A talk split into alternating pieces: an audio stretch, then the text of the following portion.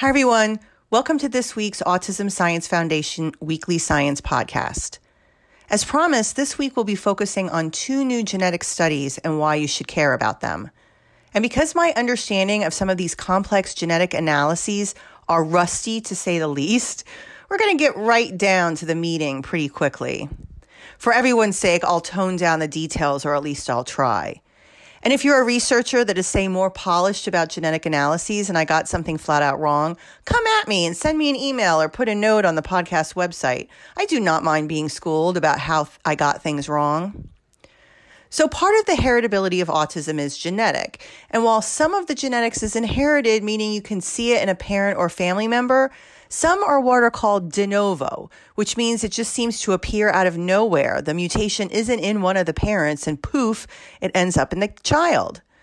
There's always been somewhat of a tension between how much of autism is de novo genetics or rare, meaning there's a known genetic mutation associated with ASD, or what is common mutation, meaning there isn't one mutation, but there are likely hundreds of common mutations in a genetic pathway associated with ASD. They require different types of genetic analyses. But a lot of studies so far have classified them as one or the other, de novo rare or common variation. But really, do you have to put in one type of mutation in a corner and isolate it from the other? Or are they all kind of mixed together?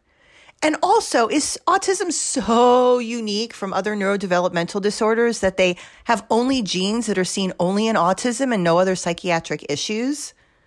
I want to mention that was the theory 20 years ago when genetic studies in ASD started, but does that still hold? Is there any crossover between genes in ASD and for other psychiatric disorders? And importantly, if there are, are there some risk for some genetic disorders and some protective for other disorders, which points to a specific outcome. Do these sound to you like amazing questions? I think they are, and I'm fascinated by them. So I'm going to keep on going from here. Two research studies came out this week that answer or answer to the best of their ability of the science so far the questions I just mentioned. The first paper, in part supported by the Autism Science Foundation as part of the Autism Sisters Project, carefully categorizes the genes, who is affected by them more, and how are they involved in neurodevelopment. When I say, quote unquote, where do they come from, this is a hot topic. Are the mutations that show up seen in either parent? Are they considered de novo? And are others that are seen in some form a biological parent and considered inherited? Also, there are rare variants which have big effects. So, what is the role of the common variant, which has smaller effects? But of course, in common variants, you need to study multiple of, them at a time, and there are different autism genes to cause that diagnosis. There may be some overlap between rare genetic variants and common variants that scientists don't even know about yet, which will help figure out not just where autism comes from, but how it shows up in different people and why, and how to build better interventions. Now, I'm going to go some of the Q&A as I would in my head with each question trying to kind of put into perspective why is this important? So, where do these mutations come from? Are they inherited or are they de novo?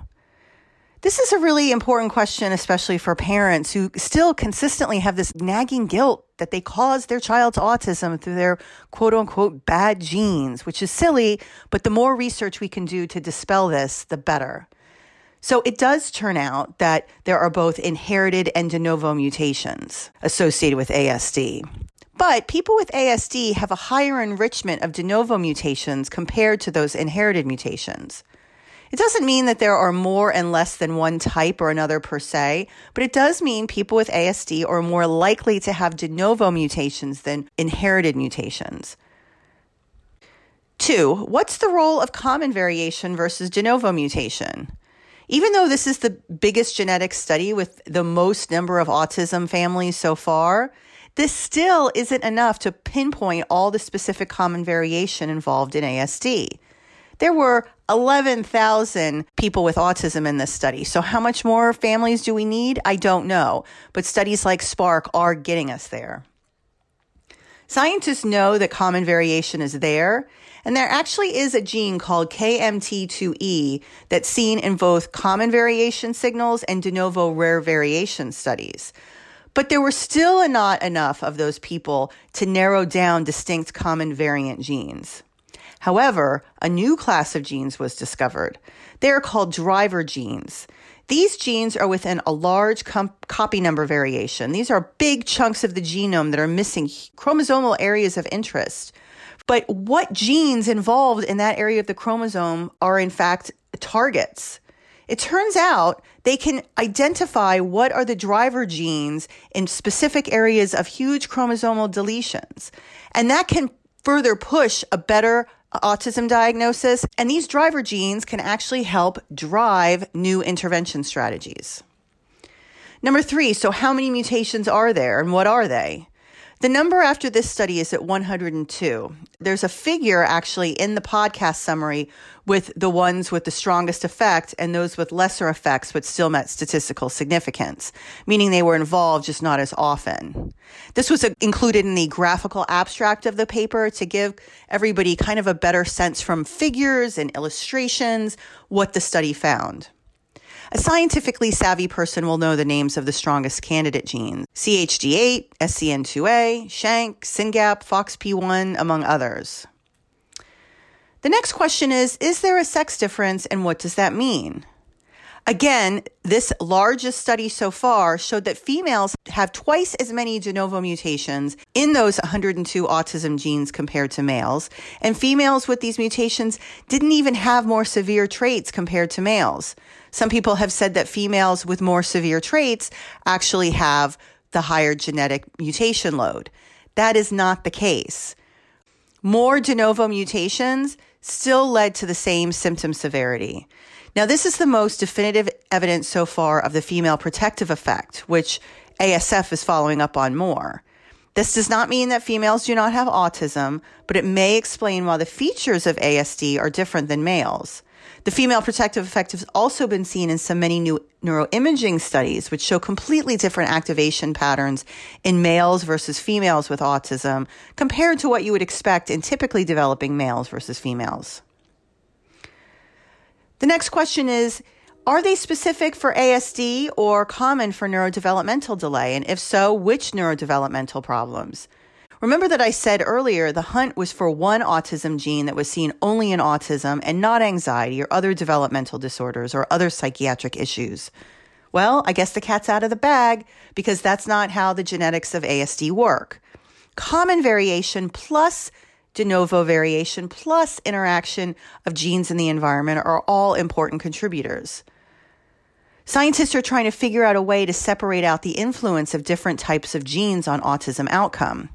A study years ago led by Elise Robinson's group suggested that the common variation was more associated with ASD in people with higher IQ or the proxy educational attainment. And this balance between common variation and rare variation could be driving the differences across the spectrum. Now, this larger study looked at different types of variation, both common and rare, and found that people with de novo rare genetic mutations had a later age at walking and a generally lower IQ than those with predominantly common variation. In fact, they could partition the genes out to those specific to ASD and those part of an overall neurodevelopmental delay. Of course, they stipulate clearly, if that's not already implied, that not everyone fits into one class or the other.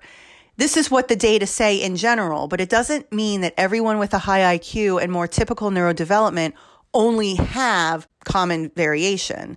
In fact, those with high IQ and normal age at walking still carry a higher than expected ver- burden of de novo variants. But there you are. That generalization may help clinical care, but it's not going to define it on an individual level. The next one is when are these genes expressed during development and what are their functions? Okay, geek out with me a little bit right here. Using actual cells from the human brain, and thank you, brain tissue research, by the way, the scientists were able to determine the function of these 102 genes, or at least most of them. They mostly fell into two categories. One was gene expression regulators, which are the most impacted, as you would expect, prenatally or earlier, because they affect the expression of genes, proteins, and development, how those sh- cells form, what type of cells are they, how they're shaped, how they connect. And then the second group was neural communication genes. These are more involved in development of the connections, the maintenance of communication across short and long distances. They're expressed even in postnatal life, since, as you know, neural communication is sustained throughout your life. Your brain cells talk to each other until you die. They may also seem to primarily affect the balance of excitation and inhibition in the developing brain. These are two basic functions in the brain, but are different during development. So before birth, some cells may turn on other neurons, but after birth, their function switches so that they turn them off. It's the balance of turning on and turning off that may control things like sensory load and overload, motor issues, ability to sort social cues, development of language, and areas controlling thinking. Another study takes aim at the idea of how unique are these genes to autism it takes it to an even higher level. Instead of focusing on autism families, they basically pull data across 232,000 cases of people with various psychiatric disorders and almost 500,000 people without from genome wide studies of things like anorexia, attention deficit hyperactivity disorder, autism spectrum disorder, bipolar, unipolar major depression, obsessive compulsive disorder, schizophrenia, and Tourette syndrome. So again, not everyone had autism spectrum disorder, but a lot of them did, and a lot of them had other disorders primarily. Why did they do this? To determine if there's any interrelatedness across the disorders on a genetic level. In fact, my year end podcast last year hinted to this on a smaller level, looking at the brain tissue of people with autism. And of course, also there's been some speculation about a particular gene that is involved in both ADHD and ASD. But you need to try to get to at least a million samples to really ask the question of whether or not diagnosis of one is associated with another in because of similar genetic mutations. This is an autism podcast, so I don't really want to detail the associations across all the different disorders. I will tell you this there were strong correlations between ADHD and ASD, which are both childhood onset, so it's not necessarily surprising. There was also a link between the two genetically to major depression, which hasn't been seen before, so that's surprising. I mean, there are high rates of depression in people with ASD, so it may not be surprising, but the link hasn't been seen before. They also revealed significant pleiotropy, which means the same gene can have different functions leading to different disorders. There were 23 genes that were affected in four or more disorders. There's one gene, something called DCC, which is associated with eight disorders. This means it's pleiotropic that in some psychiatric issues, it causes changes in this pathway, but in other psychiatric issues, it may cause changes in this protein leading to changes in this other pathway. Now, here's where things get interesting, and I know you were waiting for it, so here it is. They identified a specific set of genetic loci, like, like tiny little single variant mutations, that had opposite effects on the risk of psychiatric disorders. So these included loci with opposing effects on pairs of disorders that were genetically correlated and have common clinical features. For example, a single nucleotide polymorphism within one gene was associated with opposing effects on autism spectrum disorders and schizophrenia, being a risk gene for ASD but protective for schizophrenia. There are other specific loci that are protective for ASD, but also risk for schizophrenia. Now, this is the sort of analysis that should be possible for looking at the female protective effect once we have closer to that 1 million samples. But we're just starting to understand how it shows up. It's tricky to figure out what to do, though, with a gene that increases risk for one psychiatric illness while decreasing risk for ASD. I mean, I'm not sure I would want to have a gene manipulated that may increase my risk for psychosis, even if it decreases the risk for ASD. However, when you look at female protective effects between males and ASD females, that could be a little bit more clear cut in terms of a direct line to therapeutics. What this means, and maybe I should have labeled the podcast this, is it's complicated. Different types of genes have different functions leading to different outcomes. They emerge at different times in development, which may affect outcome. It's honestly a miracle, actually, if you think about it, that there aren't more mental health issues in people in general, thinking about everything that can and does go wrong during development. So, why are these studies important? Even if you think genetics research is stupid and irrelevant, number one, it's not just about what gene, it's about what genes and what's disorders and what disorders. We're all kind of part of the same family. At least some disorders are. That's important to know when you think about ASD. Second, this could target different intervention based on what type of cells and what stage in development. Things that are developed for prenatal protection, so to speak, may not confer resilience against postnatal development changes. So we have to be careful. And finally, three, understanding. Do you ever wonder why features of ASD are different than someone else's? Why people with autism in general are different? It's partially based on genetics. And I'm not a 100% everything genetics kind of thinker, but the genetics is way more complex than we thought.